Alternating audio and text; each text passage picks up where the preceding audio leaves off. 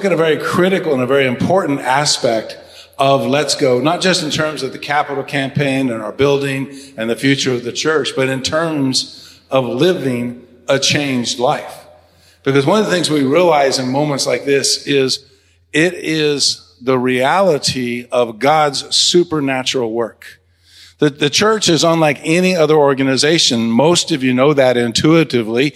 Um, many of you know it experientially because you've already had that experience. You may be new to the church and that may be a new experience. And so that's a new thing to get used to and completely understand. But the church exists and the reason the church exists and the reason the church survives multiple attempts to shut it down throughout generations, um, multiple difficulties, everything from pandemics and plagues, not just in this century, but in prior centuries. Um, any number of things that come against the church, the church always survives, not because we're just a resilient group of people, but because the church is a supernatural entity. It is so much more than an organization. We are organized, um, ideally and hopefully. Um, we we are institutionalized in the sense it is an institute that makes a difference and has a long history and a long timeline of legacy. But at the end of the day, unlike any other institute, any other organization, like any other movement, the church is uniquely supernatural. And if God doesn't move through the church, and if God isn't a part of the church, then we're really not the distinct entity that he has designed us to be. Because he wants us in personal relationship. He's asking every single one of us to be in a personal relationship with him. And he's asking us to live out that relationship with him in the context of the whole family of God, which becomes the church. And so all of it is about what God can and what God has and what God will do in our lives. So we're going to look at 10 short verses, just a little passage. In fact, it's right at the conclusion of the apostle Paul becoming a follower of Christ. And in that conclusion, um, it's just kind of thrown in there. Luke puts it in there as a piece of historical information. It's kind of a, a segue into what's going to happen in chapter 10. And so if you're just reading through the book of Acts and as you get there, it would be easy to overlook these small 10 verses.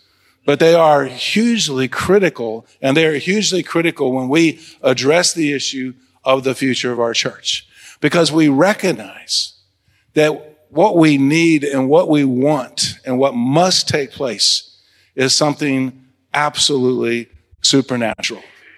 The story begins like this in Acts chapter 9, verse 32. That's, like I said, at the end of Paul's conversion. And it goes back to Peter. In verse 32, we pick Peter up again. And he's traveling, and Luke just says, from place to place. He also came down to the saints who lived in Lydda. There he found a man named Aeneas who was paralyzed and had been bedridden for eight years. In Joppa, there was a disciple, and Luke gives us both translations of her name. In Aramaic, it's Tabitha. In Greek, it's translated Dorcas. She, she was always doing good works and acts of charity. About that time, she became sick and died. After washing her, they placed her in a room upstairs since Lydda was near Joppa. The disciples heard that Peter was there and sent two men to him who urged him, don't delay in coming with us. Peter got up and went with them.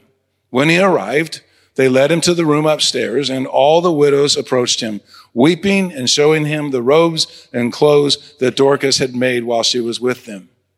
In verse 34, the story continues in kind of the third motion of this moment. Peter said to him, Aeneas, and we're jumping back to verse 34, Aeneas, Jesus Christ heals you. Get up and make your bed. Some translations will translate that phrase as get ready to eat. And immediately he got up. Jump back down to verse 40. I have the advantage of having already kind of sorted this out because we have two stories happening in parallel here. Peter sent them all out of the room. We're back with Tabitha now. He knelt down, prayed, and turning towards the body, he said, Tabitha, get up. She opened her eyes, saw Peter, and sat up. He gave her his, she gave, he gave her his hand and helped her stand up. He called the saints and widows and presented her alive. The conclusion to both stories that are running in parallel here in verse 35. So all who lived in Lydda and Sharon saw him, referring to Aeneas, and turned to the Lord. In verse 42, the conclusion to the Tabitha story, this became known throughout Joppa, and many believed in the Lord. Because this is a supernatural moment.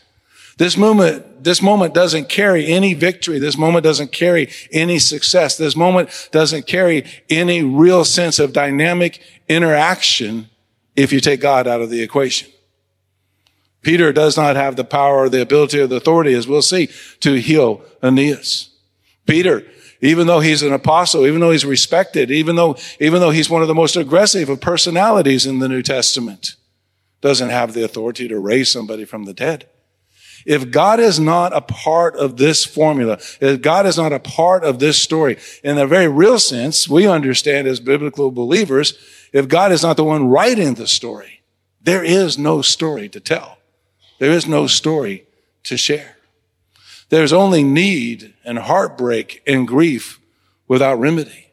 And that's what we see first in these two stories. We see the necessity and the desire to be awakened by God if we're to go. I, the description, and this is coming from a physician, Luke, the author of the book of Acts, is a physician. And so it has that feel of diagnosis as, as well as historical information when he acknowledges that Aeneas was a man who was paralyzed and had been bedridden for eight years. Eight years he had been incapable of moving out of bed.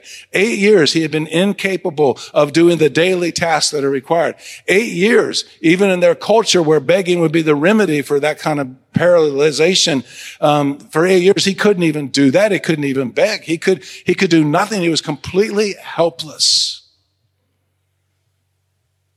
And that was the trajectory of his future until Peter steps into the picture and brings with him what was already there, but would now be manifest in a new way, in a new fashion, the presence of God, the redemption of God, the, the healing of God. And the same thing's true in the, the Tabitha story. If you look down at verse 37, the diagnosis, so to speak, is about that time she became sick and died. Just a simple conclusion. Many of us have had those phone calls. She passed away. She's no longer with us. I could scroll through text and give you multiple incidences where those simple words have been given to me as information. He's no longer here. He's graduated. He's gone home. No matter what words we use to describe this event, it is a deeply troubling, deeply sorrowful event. And it's outside of the parameters of God's plan. There is no death in the Garden of Eden. There's no death in paradise. There's no death in God's creation until we sin because sin creates death. And now we deal with it every single day. We watch it on the news. We hear about it from our friends. We deal with it in our own families. We deal with loss and we grieve just as they are grieving. Ironically, in their grief, and grief oftentimes is illogical. They do something that is as non-Jewish as you can possibly get. They take Tabitha's body and, and Luke tells us they cleansed her, they washed her, they placed that body in a room upstairs, which is typically the dining area, also the place that they often prayed. They never put a body. It is forbidden under Jewish law to put a body in that location of the house. It would declare the entire house unclean, and they would have to eat with friends for a period of time until they could be declared clean again. That's not how they handled normal death. And the indication is they're now only after her death becoming aware that Peter's nearby. And so they send instructions. They, they send information urging, asking Peter, come. That you sense the urgency in verse 38. Don't delay in coming with us coming with us. For what? For what purpose? His original diagnosis hasn't changed. She got sick and she died. She's gone. That's why the church has to embrace the supernatural work of God in its midst. It's not that we're necessarily incapable, and it's not that we're not necessarily organized, and it's not that we aren't good people who can step in in moments. We can step in in every one of these moments.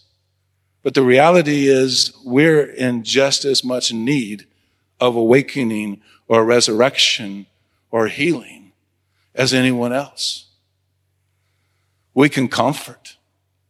And we do that. All week long, everyone in this congregation has been praying for people who have gone through surgeries, for people who are going through medical appointments.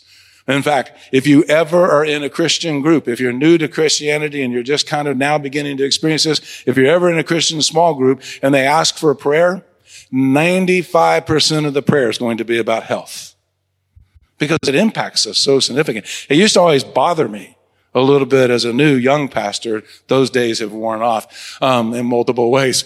But you always kind of like, why are we always praying for physical health when that's got to we got to go that path anyway? The sooner we get to heaven, the better. It was kind of my theory when I was young. I'm closer, not quite as eager, but still looking forward to it. It's a weird blend that you have to understand through faith and, and become. We pray. We're praying right now for people in our church that have lost loved ones. We're praying coping and processing ourselves because in many cases, especially in the case of church, we have two funerals coming up this week and next week that are church members. People that were a vibrant and vital part of our church are people who were prospects and closely related to us. And the loss is real. And we're confused. We're disillusioned. We're making illogical moves like putting the body upstairs and cleaning it up. It's like, we, that's, that's not a part of that culture. I mean, it's confusing. It's difficult. It, it has that real sense of, of hopelessness. Bedridden for eight years. She became sick and died. And all the preparation in the world will not change this scenario if God doesn't become a part of it. That doesn't mean you don't do preparation. But I'm going to make a parallel here that may feel like a stretch to some, but it's, I'm going to just be honest and candid. It's not a stretch in my mind. We have spent, the congregation has spent over two decades preparing for this moment. We had effective committees and teams, engineers and architects and real estate agents and people with quality skill sets help determine and purchase the land for the new campus determined what was best and what was the best location, consultants that walked through the process of t- determining the best and most strategic place to put a new campus.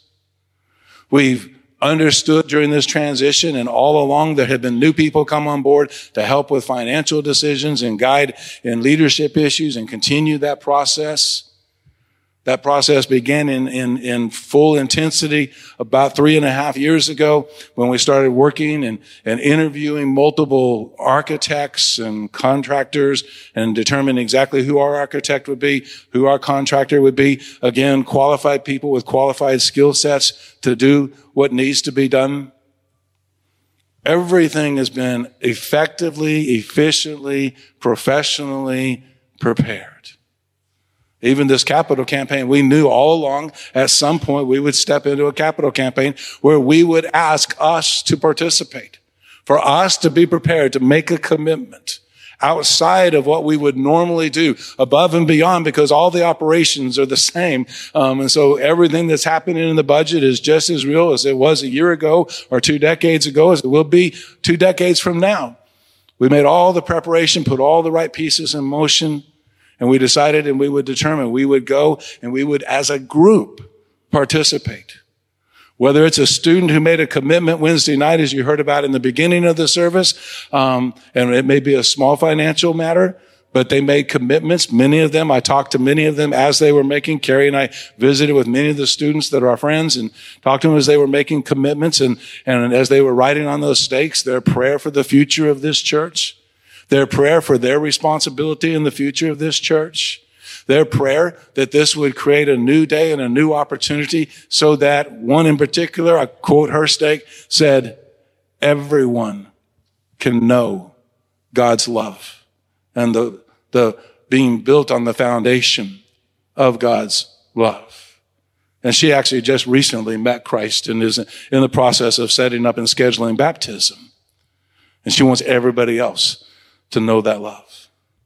Or whether it is senior adults who have looked and examined and studied this and looked at estate issues and looked at retirement issues. Everybody has been asked to participate and that's all coming to a head. This is the last message. This is the last few words. This is the last five to six minutes I've got to convince you to participate sacrificially. I know Carrie and I are giving more than we have ever given to any organization or ministry ever in our lives. And we're preparing to do that next week. And we're preparing to do it over the next two years to fund this project and to limit our exposure to any, any debt or outside financing because we believe. We believe in this church. We believe in what God's doing here. We believe in this project. We believe in the need. It's obvious to us. It was obvious the first night we stepped on campus. We knew we were coming here. Pastors had warned me in advance of some of the needs in the life of the congregation.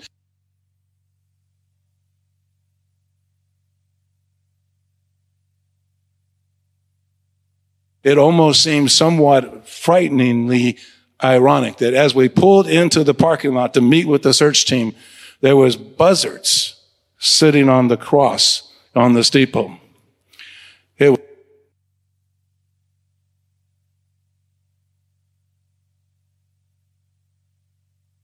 With everything that's been done, with all the hard work and with all the labor, with all the hours, with all the calls to sacrifice, with all of your prayers and your study and your research and looking at your finances and what you can sacrificially do to make this happen in a spectacular way.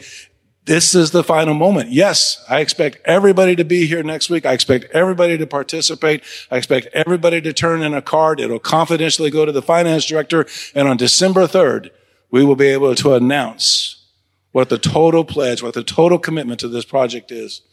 And we'll be able to budget going forward, knowing that, and complete and finish this project.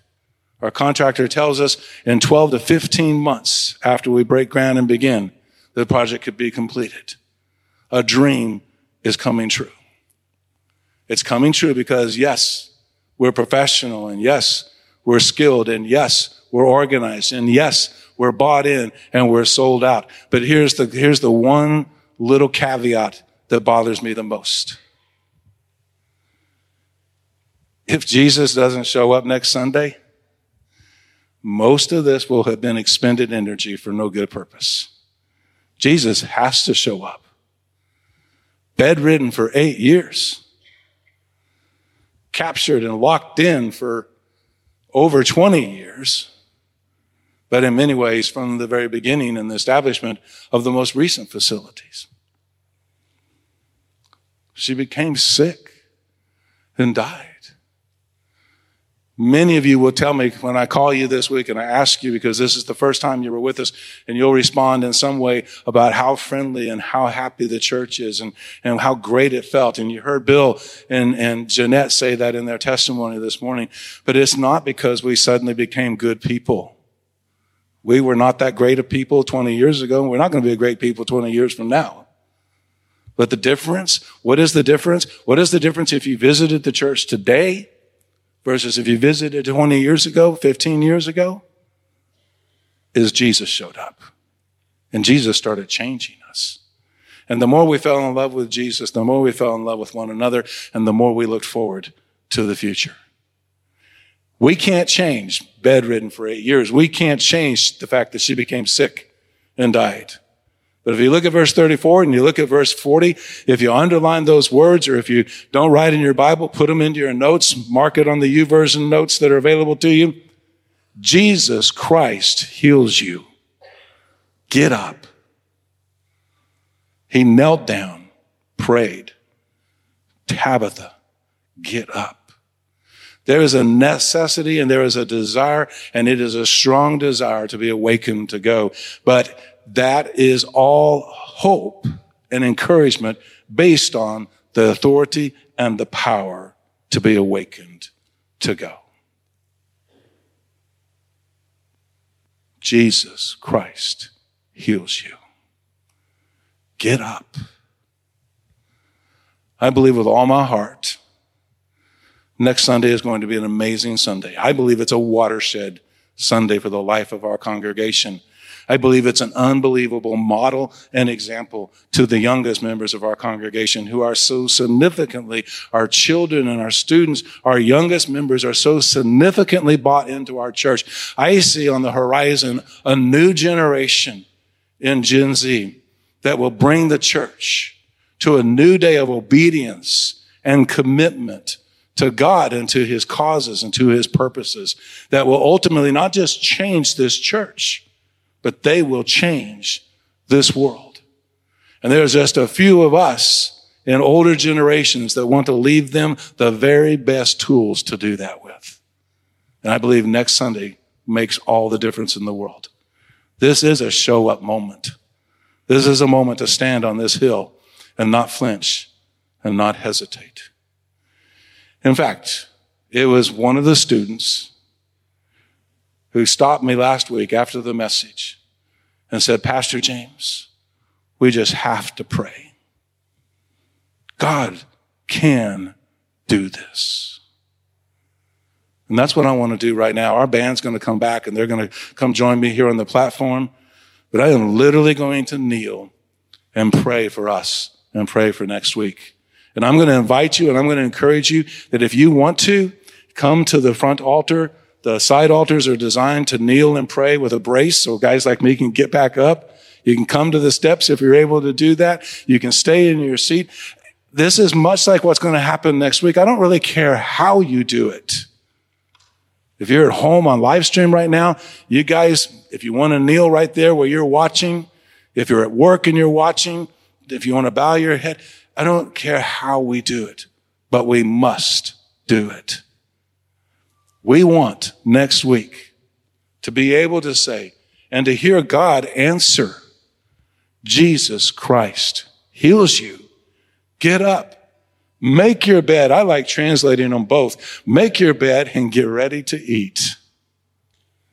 Peter knelt down and prayed. Turning towards the body, he said, Tabitha, get up.